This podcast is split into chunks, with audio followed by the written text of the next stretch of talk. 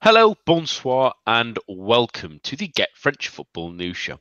I'm Nathan Staples, and joining me this evening are Rich Allen and Peter Rutzler.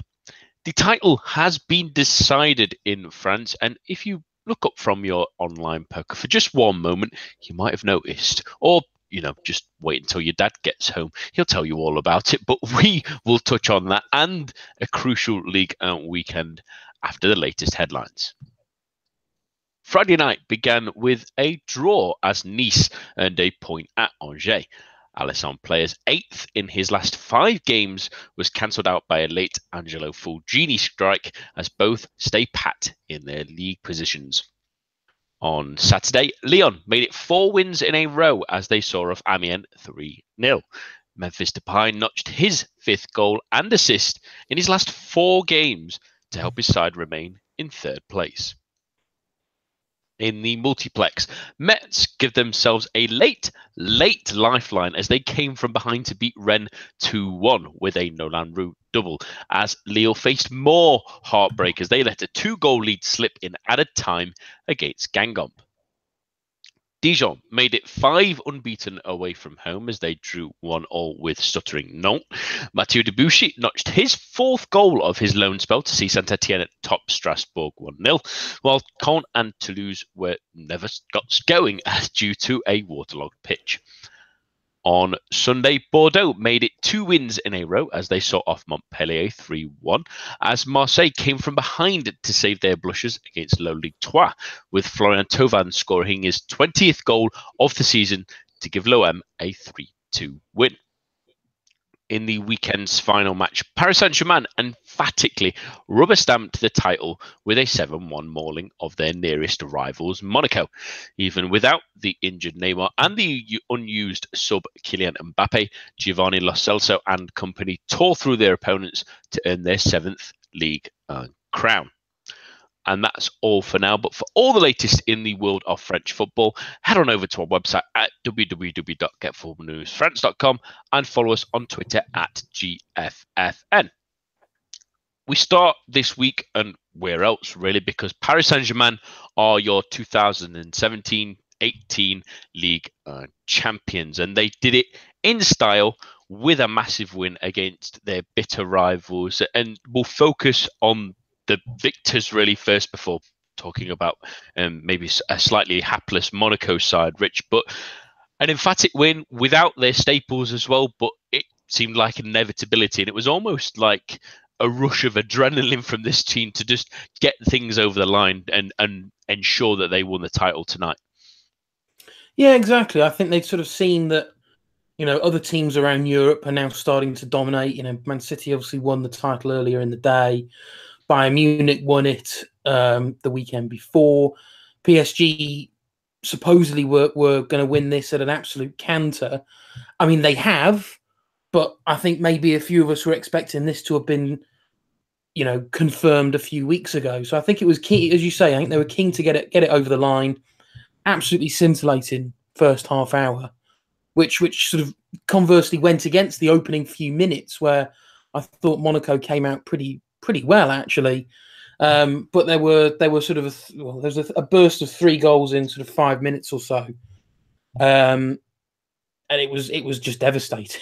Really, you know, it was the P S G that we expect to see. I think now on a regular basis, it was all out attack. It was flicks. It was tricks. It was beautiful crossing, beautiful passing, some super finishes. Um, I thought Di Maria's chip was just ludicrous, you know, it was sort of almost Poborski-esque.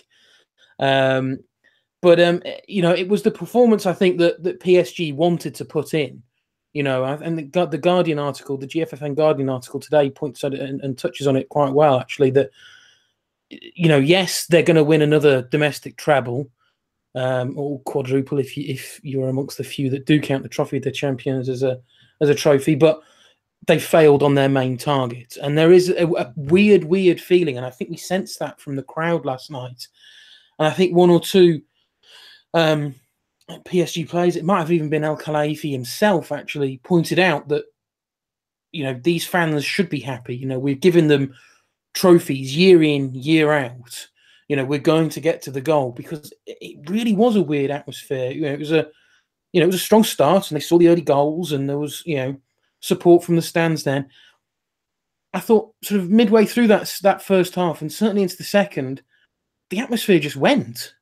It was it was surreal. You know, this is a you know coronation. This is a crowning. You've won the league. It's, you know, so many matches into the season now, and you've won it, and you've won it in the best way you can possibly win a championship. And the fans just didn't seem interested. Now, maybe that's a reaction. I can only think it's a reaction to, well, you know what, we expected that, so you've hit minimum. Well done. What are you supposed to? Yeah, what, what were we supposed to do about it? We wanted Champions League success, and this season we've gone backwards in Europe. So it was that was quite weird to see, but you can't fault the, the performance from P S G. I thought, as I say, that opening half hour was some of the best football we've seen from P S G all season. I'd probably go back many, many months, sort of tail end of twenty seventeen, when they put in a similar first half performance at home to Bordeaux. You know, it's a lot. I think it's a long time since we've seen a real, real, uh, you know, strong statement performance like this from P S G. So it was an excellent way to win the title. I just think it's just been soured ever so slightly with those that undercurrent feeling of of this has been a disappointing season, which I get that, but you know, this is still the most prestigious title you're going to win in France. You know, feel happy and celebrate it, enjoy it, and it it just seems as though there's that gloss, I think, which is probably taking a significant shine off off this win. Mm, yeah, it's, it is a, a bit of a funny one. The bit for Sandwich Brigade at the Parc des Princes, it seemed at times they sort of politely clapped the really terrific football they had, especially in the first half, where they, they were absolutely romping to a to an excellent win against their, their nearest rivals without their arguably two best players, certainly the most two most expensive players, and and they were playing some excellent stuff and tore them apart at will. It looked like it could be four, five, six, even in the first half, really. But it's it's a strange season, and it is a little bit reminiscent, Peter, of the last time they won the title in two thousand fifteen sixteen. I mean, that was a time where again they they romped the league pretty early on. It, in fact, it was almost as I think it was a little bit earlier than it was uh, this season, and that season it was even more comfortable, really. But the same scenario applies if if. They they look like they're going to sweep everything domestically. The Coupe de France, they, they only have to get past one more Ligue one side and then meet a national side in the final. So you, you would thoroughly expect them to to pick up the third trophy in that. But at the same time, there's still that etch of disappointment that maybe did take the gloss off this evening, where they they, they got to a massive win against a, a big opponent to, to seal a title. But there was no uh, there was a lack of euphoria about it. It shouldn't do, really, though, should it? I mean... Mm. It's a seven one win against Monaco, and I mean, as much as everyone loves to reel out the tin pot league and whatever else, it's an absolute, it's an extraordinary result, and you could see why Al-Khelaifi was so furious with ha ha the atmosphere inside the Parc des Princes. And I think the French media have been pointing out it was something to do with um, from the ultras anyway, and their silence was mainly due to a protest against L F P punishment. Um, for lighting flares and, and whatever against Marseille, um, but you know, as Al Khelaifi said, like you know, it's fine. You've got to you've got to make you make a point against the league, but you know, you, in this game, to you know, to secure the title, and yeah, it's been a foregone conclusion for so long. But I mean, they were really treated to a spectacle in that first half, as as Rich was saying. We we've, we saw P S G at their absolute best, and I mean. It becomes very difficult to explain and, and to justify why they thought it was necessary to retain that. I mean, there is ongoing, obviously, disputes between supporters and the footballing authorities in France and, and the authorities more broadly. But all the same, I think with it really did taint the evening, I feel. Um, you know, it, you had that. You also had the Neymar stuff as well, which I'm sure we'll talk about a little bit more when he was on his Instagram account. He's playing poker while watching the game in the background, and he's half the world away in Brazil. You know, it just all serves to to undermine the achievement, and it just reinforces the stereotypes about France, about Liga, um, about the challenge that they face. And, you know, that kind of belies the story a little bit. I mean, Monaco haven't been at their best. I mean, we know they're in that in the in a in the next stage of a cycle to reform. You can't there was no way they were going to be able to compete on the same level that they did last season, but yeah, it's still a good team. You know, this is still a really solid Monaco side that have taken second place out of the hands of, of Lyon and Marseille, who have really pushed them this season. And and yes, we've seen P S G take them apart before, but to put seven past them, and and, to, and that first half blitz was absolutely extraordinary. I mean, we really saw the the, the real ability of different players who have perhaps had the light taken off on this season. You know, Pastore, Draxler, Di Maria, they were absolutely superb. And you, you start to wonder, well, do they need the, such the, the glitz and glamour of Pokaboy in, in Brazil? Um, I mean, we can't take away from what he's brought to the league as well, and, and not just on the field, he has been excellent. But I know last night there were just there were a lot of different storylines that were coming out of it that, you know, that did sort of taint it. And yeah, as, we, as we've been saying, it's that underwhelming feel. It shouldn't be. I mean, they, they look set to win the treble, and they've had a really good season, and, and last night was a combination of a side that is really good. You know, for all the money that's spent, they've got a really good set of players, and they were superb. Yeah, absolutely. A very strange evening for a number of reasons. That that Neymar one just that beggars belief. It's it's strange that it, I can kind of understand why he's not there. If he, if if he's still recovering, he's obviously still in Brazil. Fair enough. It, it, rehab is more important, especially with the World Cup um, coming up. But to have the to show that you've got the game on kind of in the background while you're dual screening with it with poker, which is again, it's it's, it's a very Brazilian thing. I remember um, the the original Ronaldo doing a lot of adverts for, for poker and doing poker things. It must be must be another Brazilian well, footballer, that kind of thing. But uh, yeah, very strange. Although his dad at least turned up, so at least someone was representative. But let's focus on things on the field uh, now as well in this game, Rich. And it, it was a really excellent game for P S G, and particularly I thought, um, and many afterwards think it, it was sort of the the coming of age of Giovanni Lo Celso in midfield. He especially in the first half was terrific.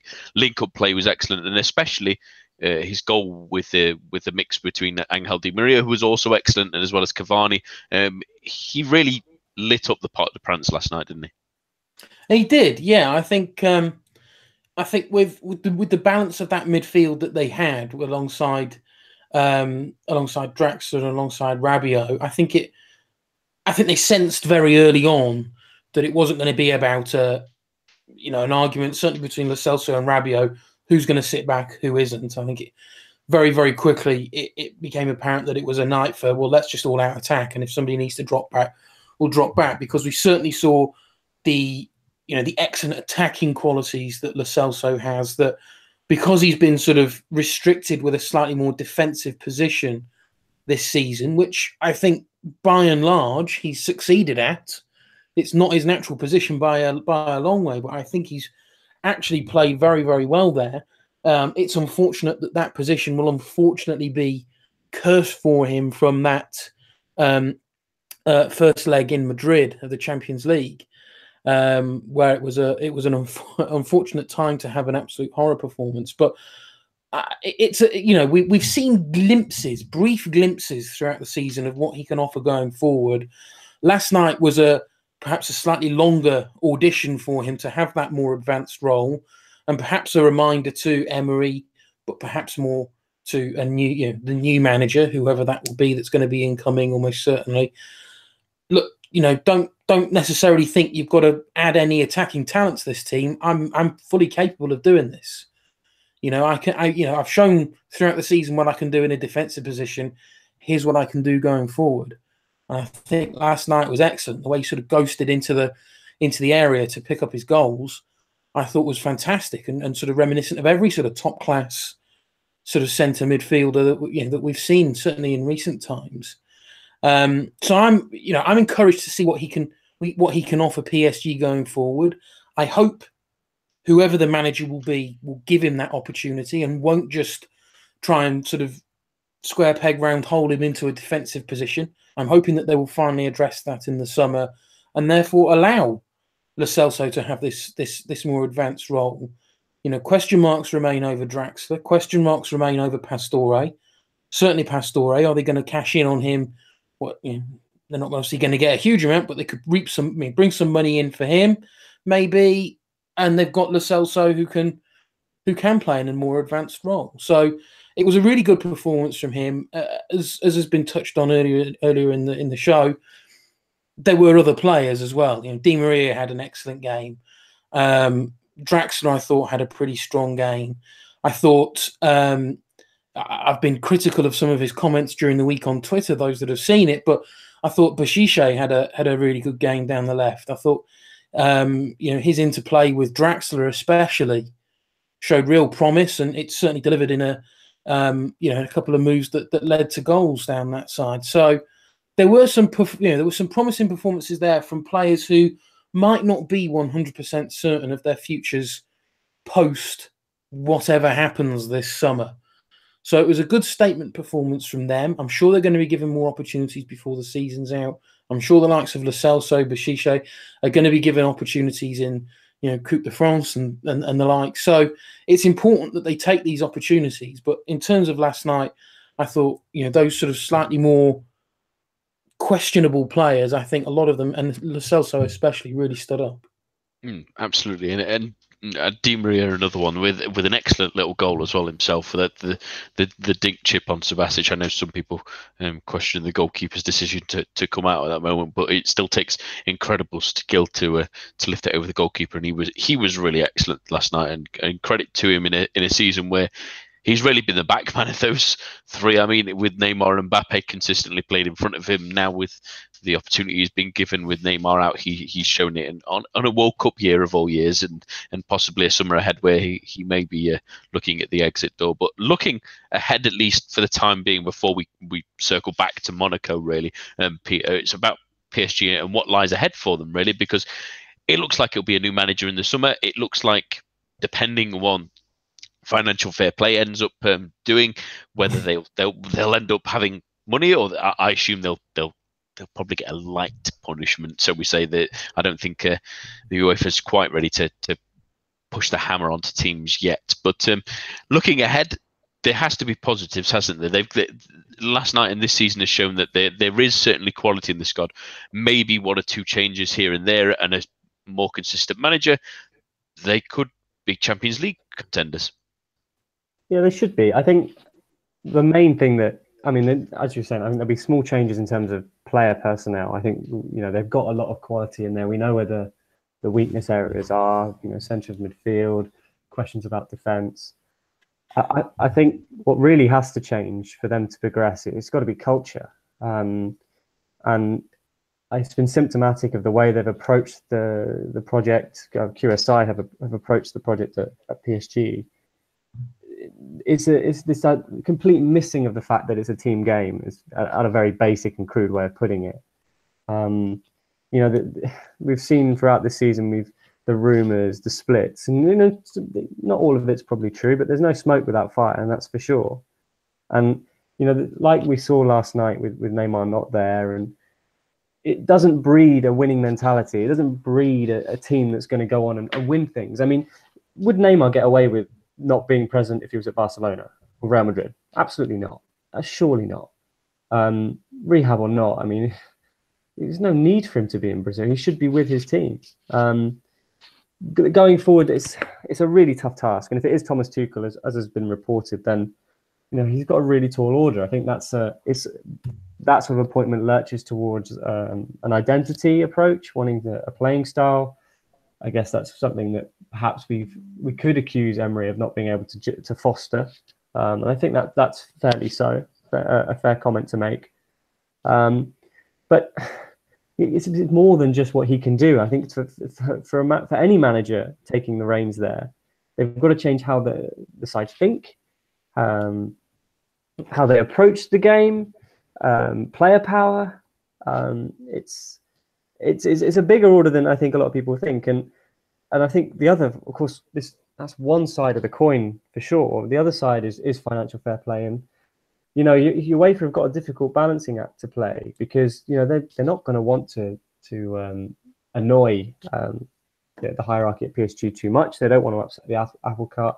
Something that's such a a bold ambassador now for the sport, but you know, they, they've got rules to enforce. And, you know, judging from re some reports that came out in the last week about, um, again, questions over sponsorship, and it's irregular because it's not in, in line with what should be expected for a club like P S G from a particular source. And that's not the first time they've had that thrown at them. And if, if that, for instance, is, is proved, then that's highly serious. And that's aside from the, the Neymar stuff, the Mbappe costs, which quite clearly have smashed through the financial play, the financial fair play standing. So that will hold them back in the summer. So we can see the change, and, and yeah, the, the, the changes on the field can be small, but the changes around the club have got to be quite profound. Um, and it'll be very interesting to see how that develops, and good luck to any manager taking it on, because it's, you know, it is a poison chalice in a way.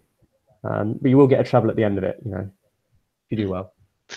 That's the, yeah, that's the weird uh, upside downside of it, isn't it? it? It's really Europe or bust, but you might win a couple of trophies at least on the way, which will, you know, help boost the figures on any kind of C V. And that's probably all. Well, can't expect much more from from anywhere else really in these kind of days. It can be difficult to to bad those to them. So people remember the trophies at the end of your career, at least anyway. Um, on to Monaco very quickly. Really, they, they were pretty gracious guests. Really, is the nice way of putting it, Rich. Um, they kind of laid down and, and, and took the battering. Really, there there was a lot of questions with with Camel Glick not starting because because of injury. And it, it, it was um, Raji in the middle, uh, but.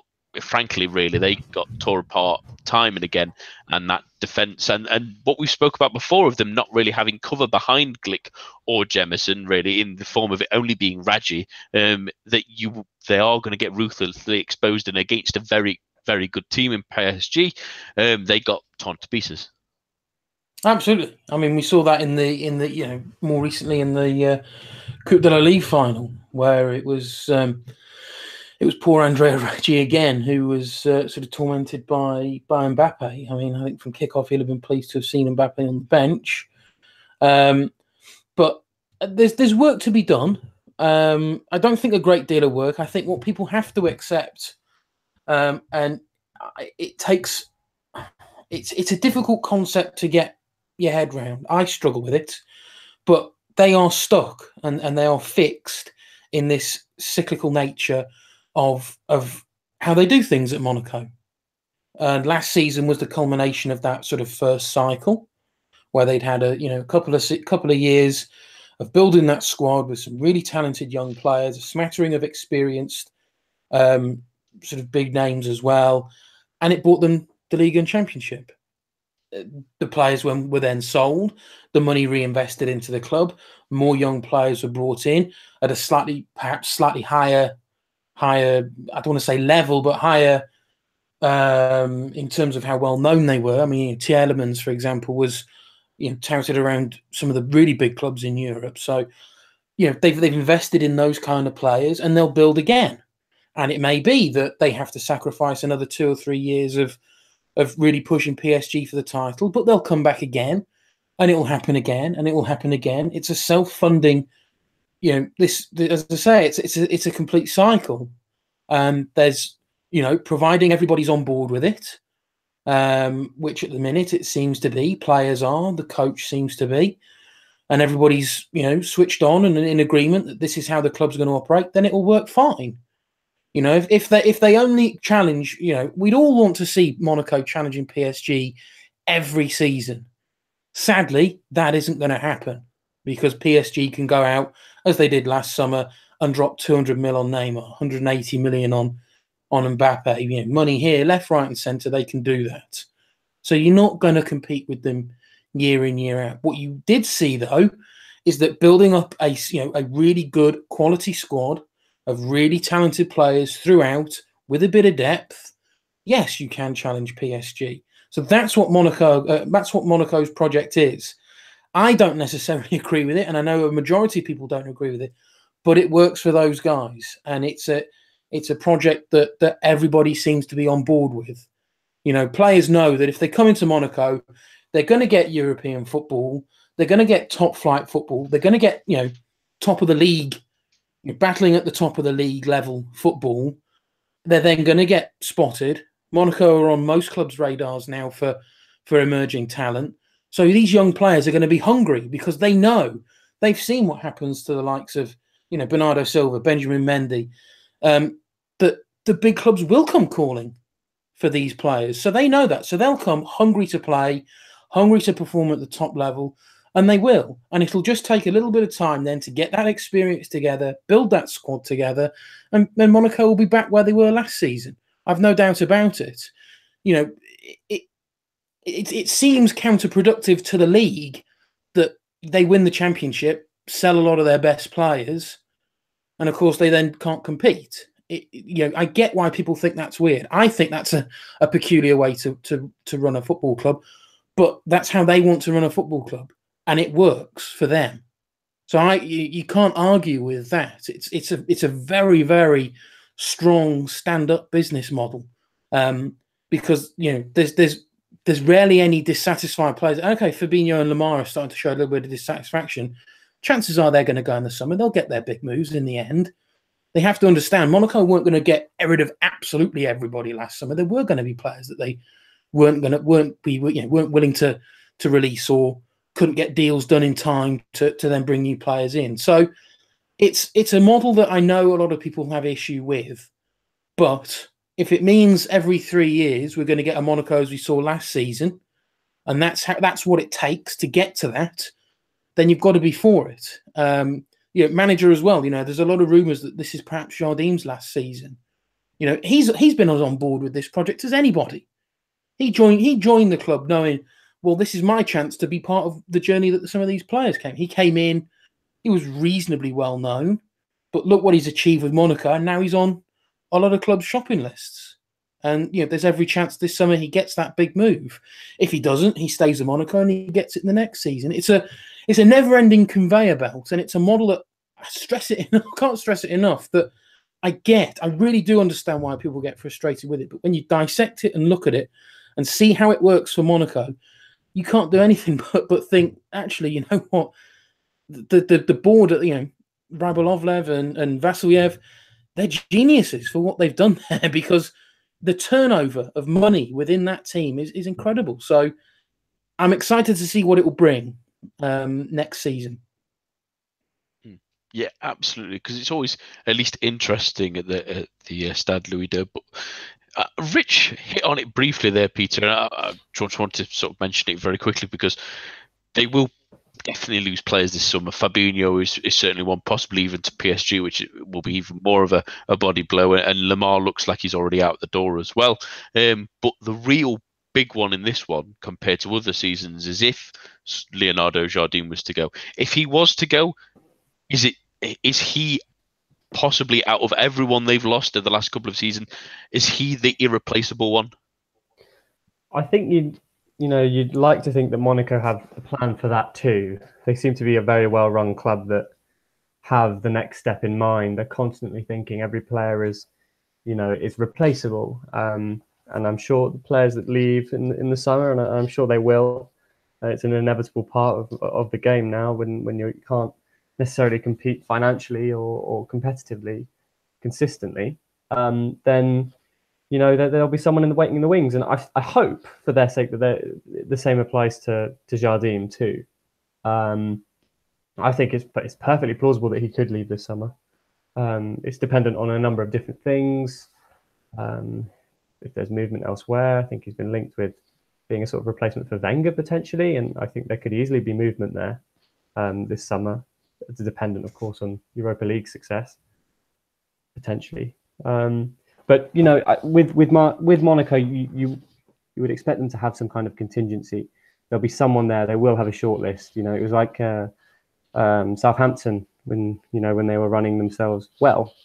There was always the next step, the next guy, the next way forward.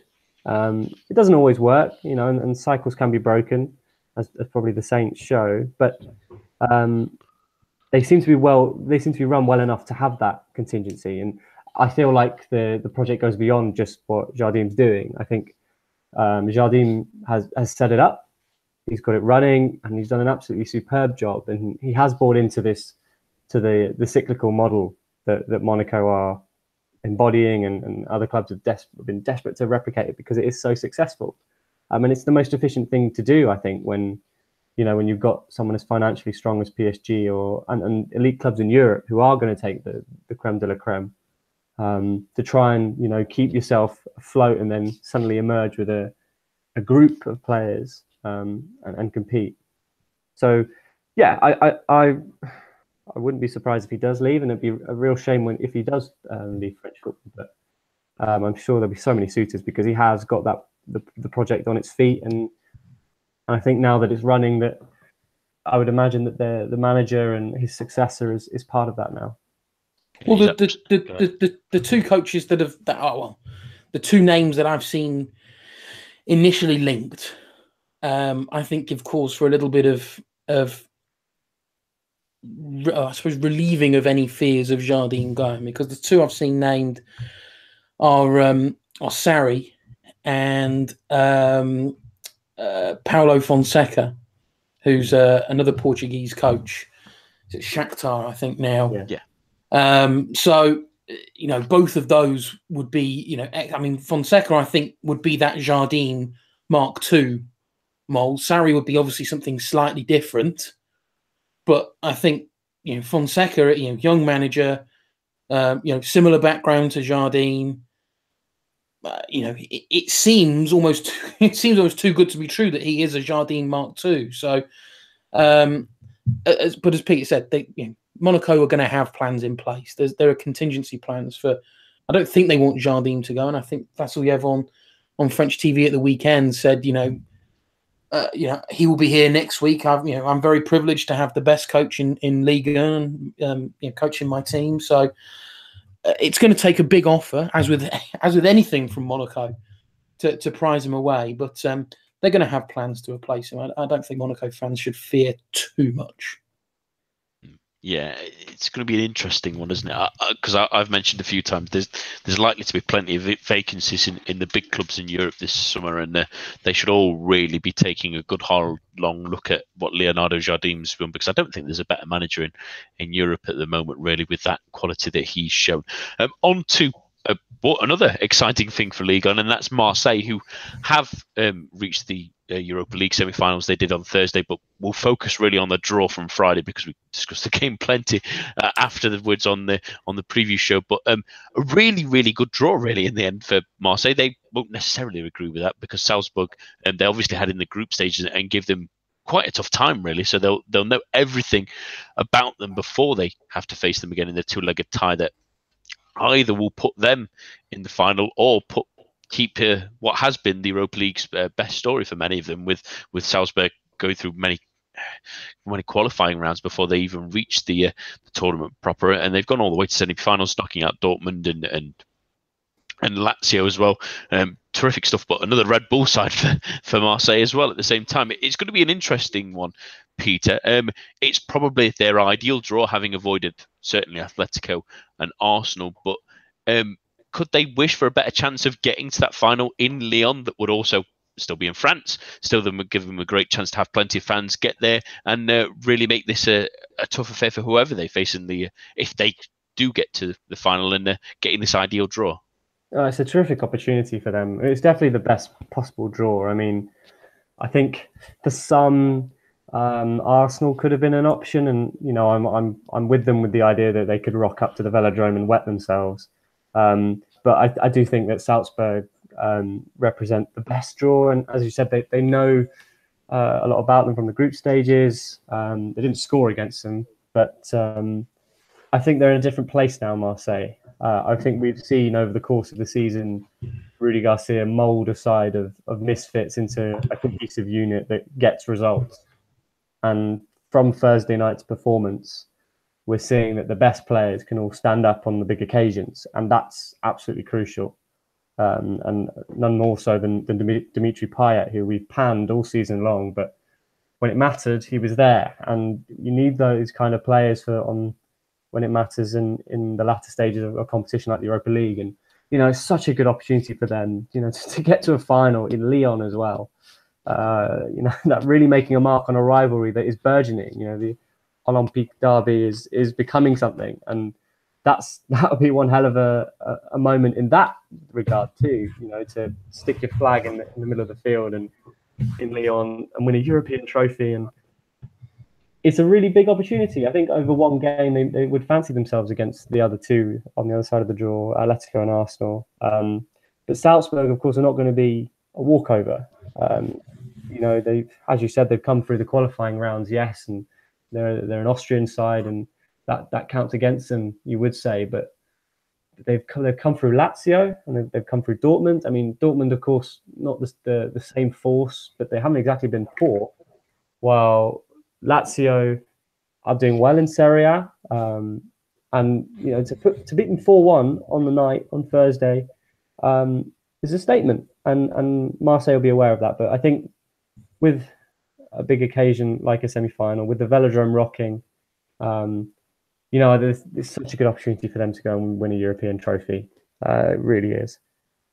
Yeah, absolutely, isn't it? It feels like that. It's, it's it's slowly becoming more and more important to them, Rich. I mean, they, they weren't at their confident best the weekend against Troyes. They had to come from behind, and it, it took a couple of lucky moments and an excellent goal from Tovan ready to pull them out of the mire in that one. But their focus really now is on the Europa League, and the the quite funny scenario really that that a lot of Marseille fans seem to be dreading, as well as as if they do reach the final, which we certainly can't uh, overlook Salzburg, there will be that strange scenario where they're in Lyon. They have, if they face someone like Atletico in the, this example specifically, it could be that Marseille either win the trophy in Lyon and get the Champions League place, or they lose the final in Lyon, with Lyon, if they finish third, gaining that automatic Champions League place from Marseille. Um, It would be an interesting, obviously permutations have to happen, but that could be a very, very interesting scenario if that was our Europa League final, wouldn't it? Uh, it would. Um, I wouldn't fancy being a um, uh, a, a, a gendarme in, in Lyon that night. If, if either permutation actually was to happen, um, I think it could be quite a lively, lively affair in the streets of Lyon, um, pre and post game. Um, So, you know, fingers crossed we don't see any issues there. But, um, you know, it, looking looking at the draw, I think the one thing, yes, it's the draw I think all Marseille fans probably would have wanted. But on the sa- you know, same hand, it's also the dangerous draw. It's the draw where there is that concern of a bit of complacency comes in. Um, you know, they, they've got, you know, they've got knowledge of, of Salzburg from the group stages. They know what Salzburg can bring. They know that Salzburg have only improved as the tournament have gone along. That was an absolutely sensational performance. You know, Monaco, sorry, Marseille's was was a brilliant performance at home to to Leipzig. But you know what Salzburg did to, to turn over such a big first leg deficit against against Lazio was absolutely superb. So it's I mean, it's it's it's a, such an obvious thing to say. It's absolutely vital they don't overlook this Salzburg side, because it's very easy to say to, to get into that thought of, great, we've got the draw that we wanted, or oh, it's only it's only Salzburg. It could it could have been Arsenal. It could have been Atletico Madrid. We could win the you know, we could win the trophy at the home of Lyon. Um, it, that mindset is not a position Marseille need to be in. You know, I think they've worked very very hard over the course of the season to try and build up some some mental strength. I think that's something that's really been lacking over the last few years. Um, You know, I, there's a lot of work still to do, because obviously we know what they're like against the, the big teams in Liga, but you can't knock what they have done this season. With the resources they have, what they have achieved has been fantastic. You know, the, their sort of never-say-die attitude, the fact that they fight for everything, that they're still running, still fighting for things in the ninety-fifth minute or whatever, however late into the game it may be. You know, the amount of late goals that Marseille have scored this season to to to nick them, uh, you know, more often than not three points as opposed to a point, has been remarkable, I think, and it, it, it's a real sign, I think, to what Garcia has got from this squad, and I think all credit really has to go to him, because through either it was him or Zubizarreta or above Zubizarreta, didn't recruit well in January, and that's probably what's going to cost them a third place finish, but.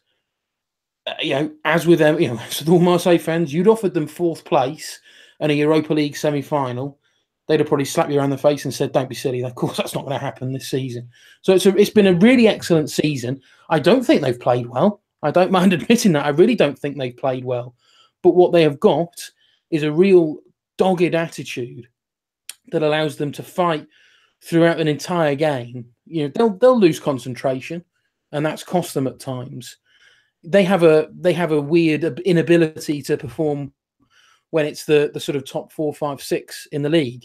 Yeah, that happens. But you know, well, I mean, the, the game against Troyes was a perfect example. To have gone one nil down, they come into the game obviously so buoyant, having secured that semi-final and got the draw that they wanted. To have gone one nil down inside a minute, away at, you know, relegation threat, severely relegation threatened Troyes, it would have been very easy, I think, for a Marseille of earlier in the season or last season to have crumbled. But they didn't. They pulled a goal back fairly soon after. They then went behind again shortly into the second half. They didn't. Garcia made some changes. Mitrogloo's becoming something of a super sub. He comes on within six or seven minutes. He's got a goal. They've equalised. Continue fighting. Continue pushing. Bang. Tovan gets the winner five minutes from time. So that ability, I think he's had an absolutely appalling season, but you can't knock Dimitri Payet's performances in the last few weeks. I think it's a bit of a scandal that he's only seeming to do it because there's a World Cup coming. Um, but, you know, if, you, if you're going to time a good run of form, this is the time to do it. So, you know, all credit to him that he's either found his form, or perhaps not credit to him if it's that he's just not been bothered the rest of the season, and now he is bothered because there's a World Cup and his his his, his place in that squad's at risk. But he's back to playing really, really good football. You know, he's he's he's concentrating. He's he's not anywhere near as anonymous as we've seen him in too many games this season. You know, the numbers of assists and goals he's now scoring are back to where he was sort of pre-West Ham time. Um, so, you know, they've got him back smack bang in his sort of almost back to his best. They've got Tovan, who's obviously just coming back from injury, finding his feet, but he's back scoring. They've got Mitroglou, who seems to be, you know, an impact sub now off the bench and scores goals when he comes on. That defence is still horrible on paper, but somehow it's just about doing a job. So there's every reason that they can be confident going into these games against Salzburg, but what they mustn't do is let that become overconfidence. We've seen that before from Marseille as well, and that's when things come back to bite them. So there's a real, real opportunity for them to get to the final here, but they cannot, cannot afford to focus on that.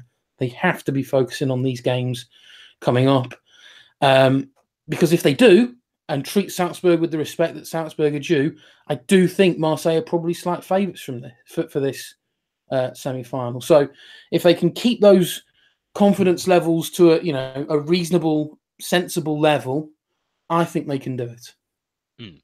Yeah, and um, uh, once it gets down to that single game moment, at least for any of the teams involved in that competition, you never really know when it comes to final, and that's the most important thing. But um, they really, the important thing from the weekend, at least from them, is they took points from Troyes, as did other teams lose ground um, at the weekend. But one team, and I, I, I'm pretty sure you'll not be too pleased to talk about this, Rich, at least, but we keep writing them off. I keep comparing them to childhood games, but they keep popping back up out the side of that barrel, because Mets are, well, got a great victory at the weekend, coming from behind um, to win two one against Rennes, and that has put them in an incredible position of only being now four points off of those, um, well, the relegation.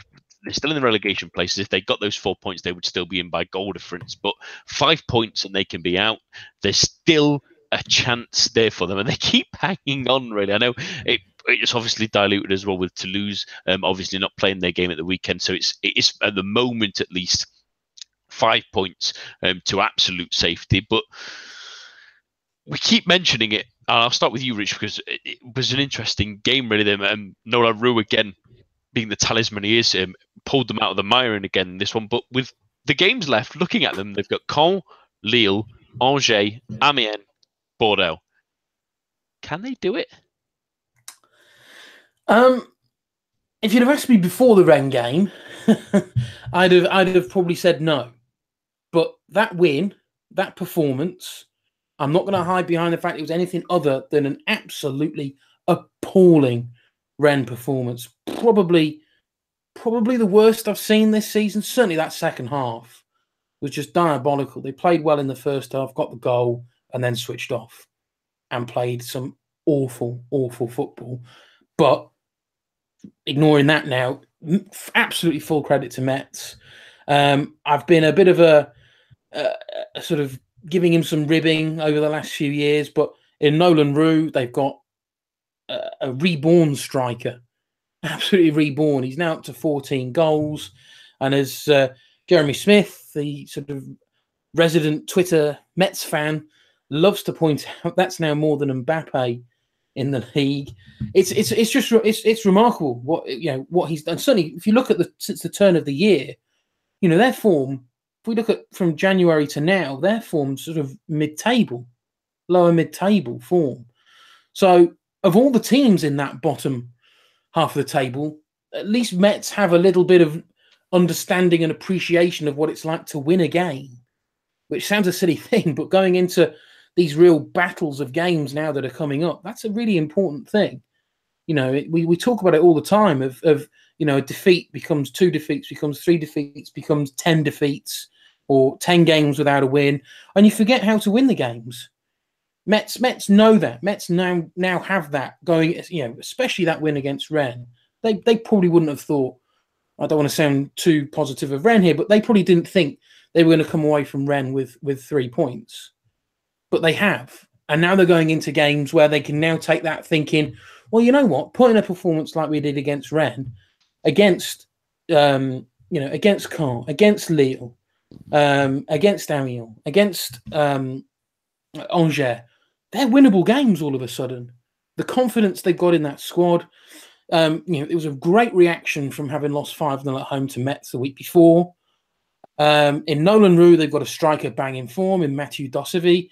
They've got, uh, you know, a, a player who has got, well, I think, is it, is it just is it just Neymar and Payet, I think, maybe, that have got more assists this season than him?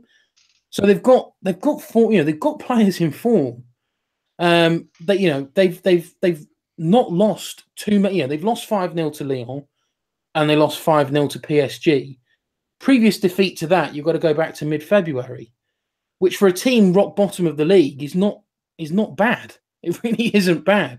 So that win uh, on, on Saturday night against Rennes could have huge repercussions for how this relegation battle plays out, because all of a sudden, you know, with with with the other results that happened over the weekend, you know, Mets, are, Mets really are, are are back in this.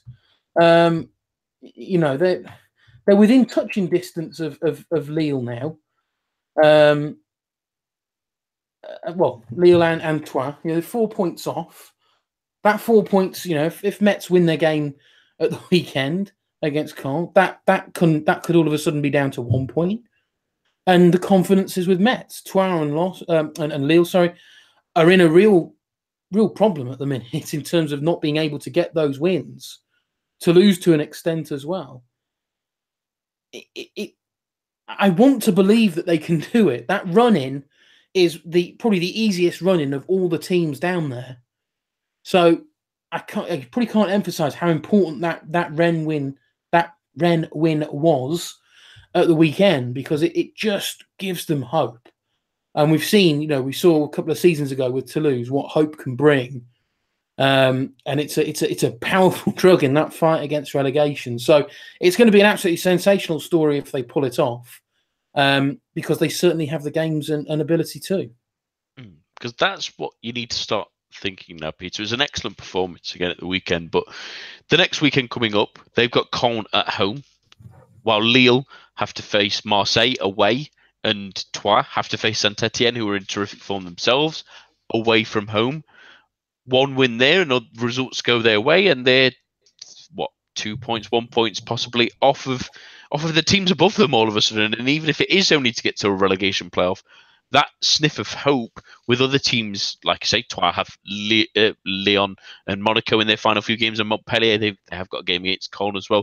Lille have also got a, a bit of an awkward time. They've got Saint-Étienne to come. They'll have to face Metz themselves, which would be a massive game as well. Um, so now, even though we keep writing them off, there is definitely a chance there. Yeah, there is. And I think we were mentioning that the sides rather than were just sort of crawling towards safety, and no one was grabbing it by the scruff of the neck. And one of the the key thing I think that, that Rich just mentioned there was that they know how to win. Like the, if you look at the form table, the bottom four are Toulouse, Troyes, Lille, and I think it's Caen is the other one. Um, and, you know, that speaks volumes. Um, these are sides all around them, haven't won for eight games, um, but Mets have. And they have had this sort of, I mean, they had that run of form midway through the season where we saw that they've got a bit of fight in them. And and since then, we've seen the ability that they have. And they have got a good enough squad with enough quality to, to get results. Like winning at Rennes is a big, big result. And with those fixtures coming up, especially the fact that they've got to play some of their direct rivals, even Caen, I would consider a direct rival just based on their fixtures. And they've got Metz and Troyes, Monaco, Nice and P S G. And they're only on thirty-five points. Um, they're very much in the in, in the dogfight. Um, of course, pending that, that game against that Toulouse game that's got to be rearranged after the waterlogged pitch. But Strasbourg too, their fixtures aren't good. They'll be pulled back into it for sure. So, you know, there, there's definitely hope there for, for Metz. And it's partly helped by the fact that it has been such a, you know, it's a, a battle of attrition at the bottom, picking up those points. They just can't seem to get them. Um, but it, it's, I would say it's definitely, definitely doable. And it's just those big games at the bottom are going to be great to watch. And, and that idea of having hope as well. Hopefully we get some uh, Duprat style um, videos of, from Frederick Hans. Hopefully we can take some inspiration uh, and, and pull off what would be truly unthinkable. I mean, if we actually think of the scale of what that would be, I mean, we've completely written off Metz at times this season, and sometimes we say, "Oh, they, you know, they can get a result or two. They could, they could pull it back," and it was, it's wishful thinking. But yeah, four points. It's only four points now, and this is a side that didn't get off the mark for absolutely ages, um, and they've been rock bottom since, well, almost day one. So, you know, it'd be one hell of a feat, but it's it's an achievable feat for sure. What I think could also be key is is is Frederick Hans himself. Yeah, that's a coach that's got league and experience, has got experience of of coaching teams that slightly punch above their weight, are used to sort of scrapping around, really fighting for points.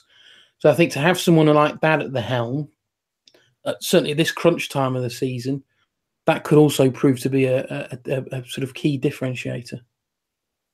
Yeah, he, he, he's really galvanised them in the second half of the season. And while they've sort of dipped and flowed, but... The, If you if they'd have just had him or, or that's kind of inspiration early on, they they might have been even closer. But moving on really to very quickly, at least the, the, the heartbreak from some other teams really. Troyes got themselves in front and then ended up uh, for a long period of time. In fact, and sort of eventually got beaten out by the quality of Marseille and a Lille side that it, you have to feel for them again. It felt like at two nil they'd got something.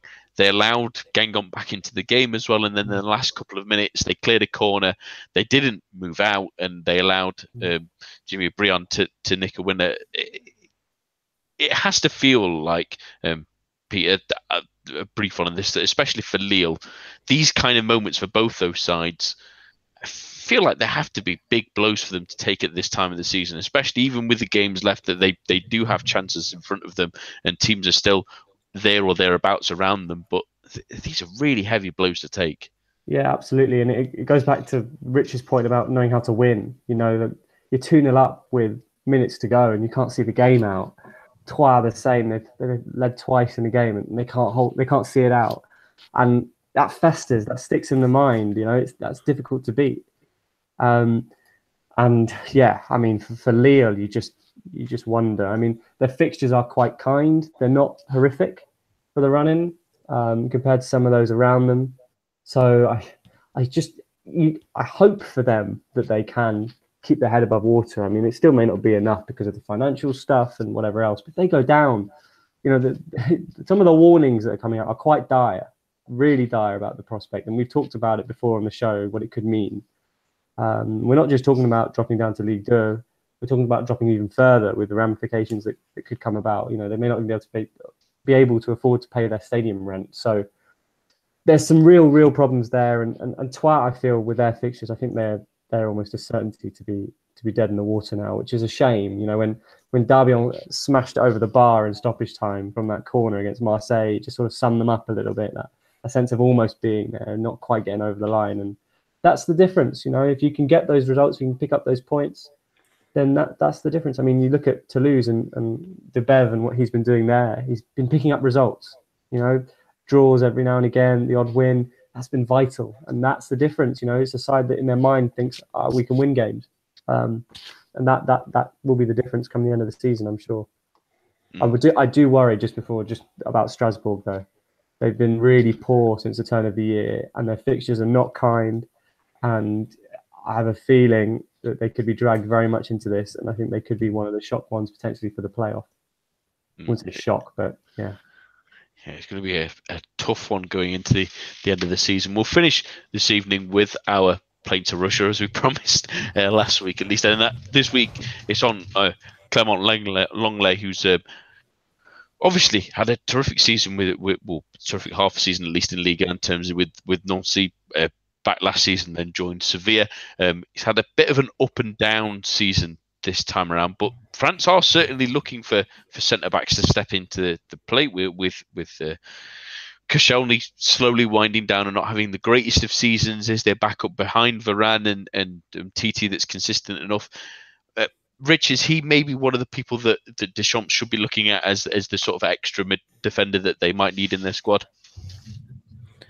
Um, yeah, I think Deschamps certainly should be looking at him. I think when you look at France's centre-backs, we go on and on about the sort of depth that they have.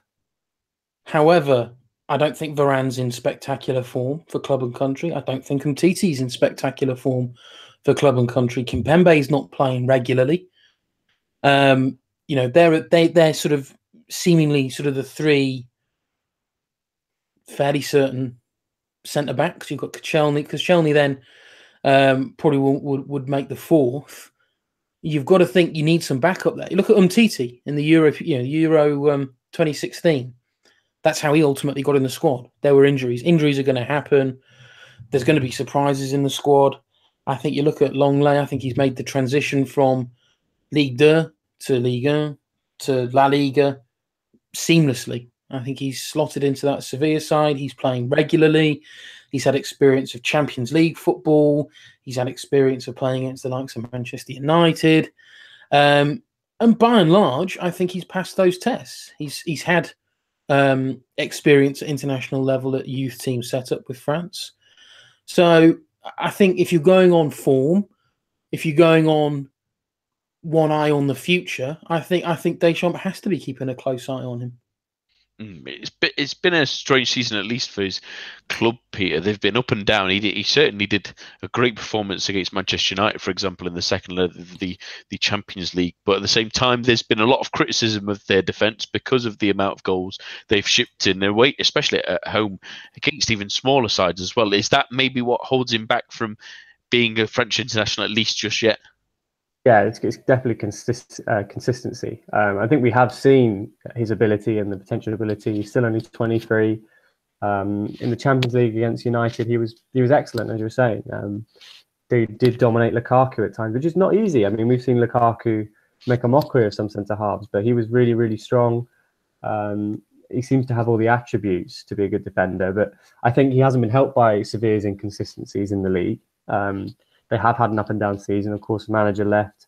They had, um, and since there's been a turnaround, it, it, we've seen better, uh, more stability from from them. But I, I, I think at the moment, if we're looking at his, his chances of getting on the plane, it's just the numbers ahead of him is is an issue. Um, I do think with Koscielny and his recurrent heel problems, he's definitely one that Deschamps should be looking to replace longer term. I think it does count against him that Teo Hernandez got the call up at the last squad. I mean, he played at left back, but he can also play at centre half. Um, Kimpembe's still young. Varane and Umtiti have years on them um, going forward, which also isn't helpful. Um, you've got the likes of Zuma to come back. You know, Sakho's doing well at Palace too. Laporte's going to get Guardiola trained. Um, and even in the more immediate term, you've got um, Rami, who seems to be favoured. He's been called up relatively recently. So there's a lot of names in the way which will count against him. And I think with more time and more consistency, with, with the Sevilla side doing slightly better in the league, I mean, the Champions League form will really certainly help him. We definitely would have kept him on, on Deschamps' radar for sure. Um, I think another season and then you can start competing. But the level that France have at centre-half now is is the is the very elite. Um, and that's the, the standard he's got to try and break into. So it'll be a tough, tough order for him. And I think the World Cup will come too soon. I think what, Go ahead. I was going to say just one one little thing I've, I've seen in the last few days is that there are sort of growing rumours that you know these the Barcelona and Umtiti contract negotiations don't seem to be going as as well as perhaps Barcelona or, or I suppose Umtiti himself were expecting. And that that release clause obviously still exists at a a pretty paltry sixty million, um, which certainly a lot of clubs around Europe would have, you know, that's sort of almost loose change for them. Um, and, you know, it wouldn't surprise me to see Barcelona play a little bit hardball because in the recent, in sort of recent weeks, and whether this is all part of business and spinning news to try and get deals done with existing players, but they have been linked with a move for, for Lenglet. Um, so, you know, he's obviously held in high regard in La Liga. Um, you know, Barcelona don't come calling for any old player. Um, you know, they're only going to go out and look for the best. And if it's if it's someone like Lenglet, who may or may not be, you know, a replacement for for Umtiti, or maybe a long term replacement for someone like um, you know, Gerard Piqué, maybe that's a that's a pretty pretty um, you know strong testament um, uh, to, you know strong testament to how well you know, how good of a player that he actually is. So um, I would like to think that yeah, I'm. Well, I'll, I'll leave you to come on to the question. That you're probably going to come on to. Yes. Does he make the play, Rich? I, I, I'd love to see him being given an opportunity. I think he's not. I don't think he's going to make the the initial squad. I think you know if we see one, maybe two injuries, which we saw Euro twenty sixteen. You know, there's there's there's a precedent there. I think we see him as you know a first or second reserve, maybe for. But I think you're going to probably look at someone. Someone like Laporte would probably be first, first reserve, but I think be you know a, a close, a close. You know, Lenglet will probably run him quite close for that. Peter, no, I just think it's the numbers ahead of him. I do, I, I do agree. There's potential there for sure, but it's just, it's just you know timings run against him, and I think there are too many in front of him. And, and I think the the most recent call up, I think the Hernandez one was a sort of a, a blow because he can also play at left back, so. There is that sort of side to it, so that counts against him. Yeah, him, him and especially um, Pavard as well, who can play centre back if needs be as well. I, I think maybe they just force him out just a little bit more. Unfortunately, so I think that was uh, almost Deschamps' backup plan of, of both fullbacks and centre backs, really, by calling both of those uh, to open that final friendly. So but that's all we have time for this week. My thanks to Rich, Peter, and all of you listening at home. Uh, do join us for the preview show on Thursday, and the main show will be back at the same time, same place next week. A bientôt. And goodbye.